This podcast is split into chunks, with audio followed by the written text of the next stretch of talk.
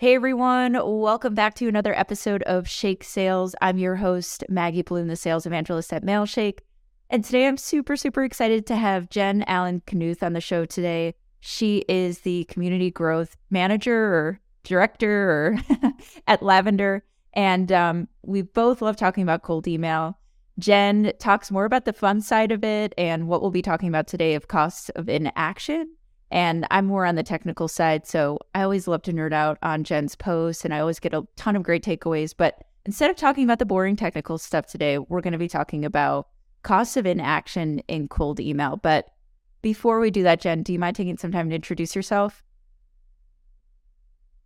Yeah, first of all, so excited to be with you. You pronounced my new last name correctly, which is like a first.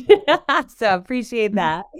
Um, and yeah, so I spent my actually my entire career I spent as a salesperson in different roles, AM, AE, um, but I always wanted to be on the front line. I spent my career at a company called Corporate Executive Board, which was acquired by Gartner and then spun off our Challenger Sales Methodology division, where I was selling sort of big transformational deals to C level executives, um, primarily at large enterprises.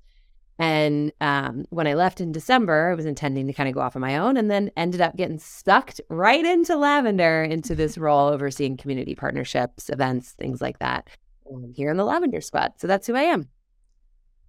Amazing. Amazing. Yeah, you got sucked back in and what a great company to be sucked back into into that type of role. Um, yeah, and so you you have a ton of experience with sales, Jen, and that's why I'm excited to talk with you because I love this concept you always talk about of cost of inaction. So I want to, you know, gear it more towards email today. But before we get into that, like, what is cost of inaction and why is it important in the sales cycle? Yeah. So I think many of us, regardless of what we sell, are struggling with the fact that we can have these really powerful ROI stories, and customers will look us in the face and they'll say, I know what you have to offer me is better. The debate is no longer about, is what you do better? I will agree with you. But I have to be so cost conscious. I we just laid off people. I can't be willy nilly making investments. So even though I might say, yes, I believe your ROI, the ROI is something you get if you do something, right? Which usually involves making a purchase. Cost of inaction is saying, here is the ugly, gnarly, bad thing that's happening right now. And if you choose to do nothing, here's how much that's actually costing you. And so, what it goes back to is sort of um, psychology, right? Which is like mm-hmm. when I was planning for my wedding a month ago, six months, I set my alarm for five in the morning to get up to go to the gym. But every day I'd hit it and snooze it and I wouldn't go because it turns out I was okay with my current state. It I could have been better. Mm. I know I could have been better, but every day I woke up and chose status quo. And that's ultimately what we're seeing and when we're in market conditions like this, that behavior just like grows and grows and grows with our buyers. Yeah, absolutely. And and like you said it's like that you know, it's going to be more important highlighting not ROI, but that cost of inaction because it's like okay, we always have that example of like selling Zoom during the pandemic. It was like something someone needed, but then after, you can't really sell like that same way. You really have to think of like, hey, what's missing from it? And after those different times there, and like you said, kind of that ugly truth of like what they're going to be missing out on if they just stay in the status quo. And this is where I kind of get confused with it because I see sellers do it and then I see sellers doing it without empathy. And just like a story that I have from it is my friend's going through the home buying process right now. And she's, you know, working with a loan officer and the loan officer, and then she was kind of shopping around as people do with home loans. And the per the the, the loan officer figured that out and basically was saying like all the all the things that would kind of happen to her if she did that. Like if she went with like a bigger lender, it, the house wouldn't close on time, things like that. And so, do you ever see it like kind of get taken this way that there's just like a lack of empathy or like lack of understanding in that direction? And like, yeah, like what do you think about that? Like, how can we avoid doing that when we want to highlight that cost of inaction? I love that you raise this because I think it's a huge potential pitfall for people who are well intentioned to try to use cost of inaction. So one of the things I'll hear, especially for folks that sell into like the IT stakeholder, like CIOs and CISOs and stuff, they're like, if you come in screaming that the house is on fire, you get the door shut right in your face. They're not into that type of like, everything's going wrong and I know more than you do. And so you hit on a really good word, which is empathy and tonality. So it is very much in the way that we position it. So often, if we think about what we typically write, when we are t- talking in a future state, benefit oriented ROI motion, what we're saying is the company will see this, like you will 10 times your revenue, or you will, whatever the right metric is, right? And it's very yeah. oriented around the company. What we fail to appreciate is we are still selling to an individual human, and that individual human feels a certain pain related to what you are trying to sell them. But by making mm. it so detached from the human, it's very easy for someone to hit delete. And so when I think about the tonality of this message, it's not because you're using the CRM system, you suck and you're never going to sell anything because that that just puts a customer on the defense. Right now my motion is the customer is to if I do engage, it's I'm going to prove you wrong.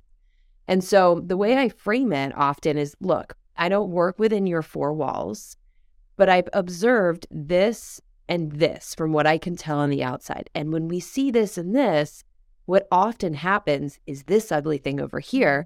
I'm curious, is that something that you're seeing and struggling with? Right. And you can use, I know a lot of people hate the I'm curious thing, so I don't really care. It's not necessary. but I think the tonality is like, where I am really curious is like, are you feel, are you as a human being, are you feeling that pain as a byproduct of what's happening over here? And so when you're doing that, you're really focused on the individual human pain that that person is experiencing. So, like an easy example for lavender, right? Like many SDR leaders, they have to read all of these emails all across the week to try to help their SDRs eliminate stuff in it that um, hurts the reply rate. So, if I can recognize that, acknowledge that, and say, what if you could get an hour back every single day? right? Five hours a week, you're not reading emails because you've got a coach in your inbox. That is alleviating pain. And it's not so much about those five hours, it's what they can do with those five hours. So you're mm-hmm. struggling, to, you know, to wrap your day up at five and see your kiddo or your partner because you've got to go through all these emails. What if you could wrap it up at five? You can go out to dinner. Like, I'm not saying that's all done in an email, but that's the way we should be thinking. If we help them solve for this pain, what does that actually enable them to do? Got it. Yeah, absolutely. And like you said, I think like being able to maybe compare it to other people's situations or like, hey, it's okay, but a lot of people struggle with this. I think is like the helpful one because you always see like people on LinkedIn talking about, hey, like you're doing this wrong or, you know, blah, blah, blah, or this is not the way that you should be doing it. And it's like, well, if I was someone really struggling and had all this weight on my shoulders and maybe like in the lavender scenario, like you said, and I'm a busy leader and someone tells you like you're wasting time and it's like okay great I'm just going to feel bad about myself now too and I'm not going to talk to Jen about it because I feel bad right now like my feeling is that. So yeah I, I love that and and also just highlighting like this is what you could be doing with that time. So if you weren't in the status quo um, and talking about co- cost of inaction that that's where it could come from that so you gave kind of a good example of you know, some things that you can do with email, but where do you like what are some other tips where you can highlight costs of inaction in an email? Yeah, so I think it's there's a framework that we talk about a lot here at Lavender, which is observation, problem, insight, right? And that's how you form context. So every one of us has a value prop in our business. And most of us could probably read it off like a script. The problem is we typically lead with it. So if you look at an inbox in any given day for an executive, it's like all of these emails are starting off with either, I hope you're well, or just checking in, or we're the number one at this, but we fail to give someone a reason to care. So I might be the number one, whatever in the category, but if I, as a prospect, don't perceive that I have a pain, it's really kind of irrelevant if you're number one, two, 80. I don't care because I'm not prioritizing yeah. this pain.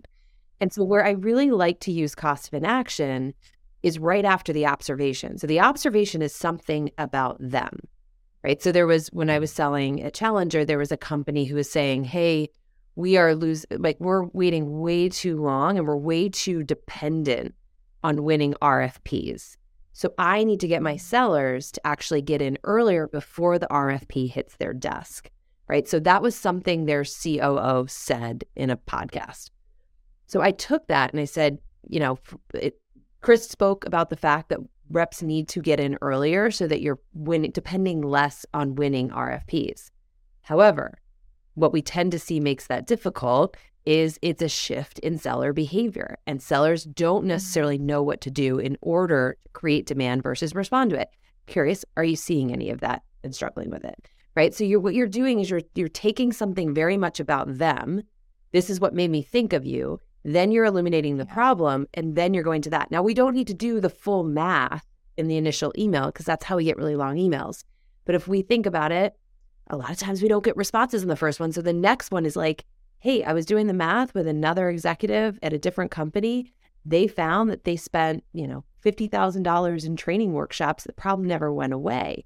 And so as a result, they're looking at X instead. And so you can start to tell a story. It just doesn't all have to be in that first email, uh, but you can tell a story over time with your calls, with your emails. Yeah, I absolutely love that because I never really thought about it that way. Like, obviously, we always hammer with people of like, keep your email short and that's what follow-ups are for but it's like okay well what what what are we actually putting in those follow-ups to make them enticing to make people look at them? Or maybe it's like their second chance in there. And i like the way you put it. It's like you don't really need to put the how in the first email. Um, and i kind of like to leave that out of my cold emails anyways because once they respond that's how we can talk about it and that's what our discussion's going to be like. But um yeah but then also getting a little bit more granular when it comes to what you're saying later on. So Exactly. You want to be able to tell a story within it and make sure that you're highlighting that pain so it comes from there. And since you're the type of person that obviously looks at a lot of emails, so do I. Like, and Lavender has some really, really good insights into, you know, what sellers are writing or what works. Like, where do you feel like, and especially I love something about Lavender is like that score you give sellers. And I just started using Lavender this week and testing it out. Um, but where are you seeing like where are you seeing reps struggle the most or like getting the lowest score on some of these emails in here? I love this question because when we think about I'll tell you what it is, and then we think about it, it makes complete sense. And it's almost its mm-hmm. own mm-hmm. cost of inaction in and of itself. So yeah. the thing that we see is that 70% of cold emails are written at a 10th grade reading level. Now, that actually might sound low, right? Because most of us went to college and were taught to write in a really academic fashion. And so our cold emails are where we flex all of our acronyms and our fancy words and our jargon, right? And the problem is we are not keeping the reader in mind when we do that. So I might have the most brilliant analysis of your business and tie back to pain, but we see as sellers can get really, really lengthy with it. And so we typically have about 10 seconds of a buyer's time or prospect's time when they're opening an email to earn their attention. And if they see that it's a novel, more often than not, the behavior is I'll come back to it later. And we never do, right? If they don't delete it. So, what we found is actually your target should be a third to fifth grade reading level. And the way you get there is mm. no jargon, no like four or five syllable words, no big chunky blocks of text. And when I look at a lot of emails, it is one of the easiest things to spot and fix. It's one of the hardest things when you're writing to remember because keep in mind, mm-hmm. very few people get trained in their organization when they start in sales to learn how to write in a business setting. So we transfer over that academic style of writing and then we wonder why it doesn't work when we're trying to get time uninvited in an executive's inbox. So to me, reading level is one of those really big things because it's actually way harder to write simple than it is to write wordy. Um, so that's what I see a lot. Yeah, well, totally. I mean, you, like the the position of most SDRs, or not most, there's no typical common path to sales, but a lot of just graduated from university are getting into a role where they were used to like writing all the information out, getting a bit more detailed into it, and then the second thing is you get excited or kind of almost nervous as a seller of like, well, if I don't tell them about everything that Lavender does or everything that Mailshake does, then you know, then they're they're not going to know about X, and maybe that's the problem that they deal with, and that's where we kind of went back and talked about it before. That's what the follow up is for. It's like you want to have one idea in that email. And I think the problem is, and I wish like somehow we could figure this out, is like SDRs don't get a lot of prospecting emails. They don't like have that experience themselves of like how overwhelming it can be to just take a look at like a CEO's inbox or a director's inbox or a manager's inbox where it's like, wow, there's a ton of junk in here that I'm not even sifting through and that I don't even have like the capacity to look at. And like you said, it's one of those things where if they do get a long email and maybe something sparked, they're still going to go back to it. And typically, when I go back to it, it's already unread and like I don't go back to it. I don't know about you. I don't. Actually, Will Allred, one of our founders, did a great, what I thought was a great post yesterday. And he sent, he did a um, a post where he took the preview text, so the first line of text of all the emails that he received in the last four hours, and then he posted the first lines of all those emails. And it was so illuminating. And I couldn't agree with you more, Maggie. Like what we fail to appreciate a lot of times is SDRs or sellers even are doing the best they can with the information they have. If they've never mm-hmm. seen the other messages inside of an executive's inbox, they might look at theirs and say, This is really good. But when you look at yours and you see it has the same patterns as everybody else, all of a sudden that's context. That context allows us to recognize hey, I need to change my behavior. But without it, it's really hard because at face value, it's not like these emails are, you know, are awful. They're they're what we've been taught to do. It's just not as effective as it used to be. Yeah, absolutely. And and things keep changing and it's like, yeah, you're just doing the best at what you can and it's like, you know, you're cold calling, you're sending messages on LinkedIn. It's it's like we have to give them a break of, you know, doing the best that they can. And I mean, I never really want access to my email address when I was an SDR because I would probably vomit. My emails were so bad and like rightfully so. Yeah. Yeah.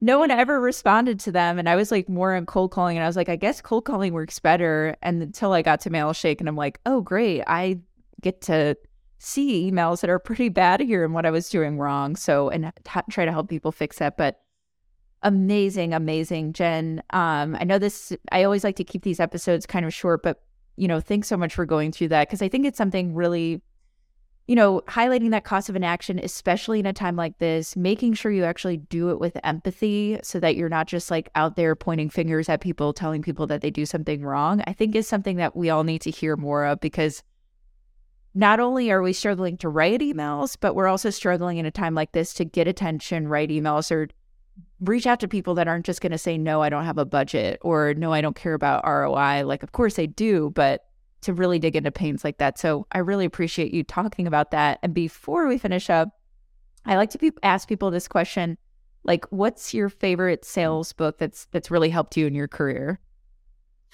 well, I would just be a total loser if I didn't say the one that I worked for forever. Um, Challenger Sales truly changed me. I was 100% a relationship builder. So for those that haven't read it, it um, we studied like 50,000 reps and we're able to identify these five different sort of mindsets or profiles of reps and then compare them against performance data.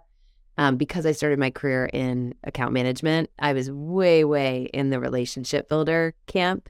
Mm-hmm. And when Challenger came out in 08, 09, when I was selling and struggling, it completely opened my eyes to all the ways I was falling into relationship builder patterns and not at all in Challenger. So truly, truly changed my performance, my my enjoyment in sales too. So that's why I spent so much time there. Thanks so much for for talking with our audience today, Jen, and you know just shedding some light on emails. Like I said, the fun side that people don't really hear from me. I hear more about like the back end boring things. But thanks so much for being on, and thanks everyone for listening to another episode. We'll catch you next time. Thank you.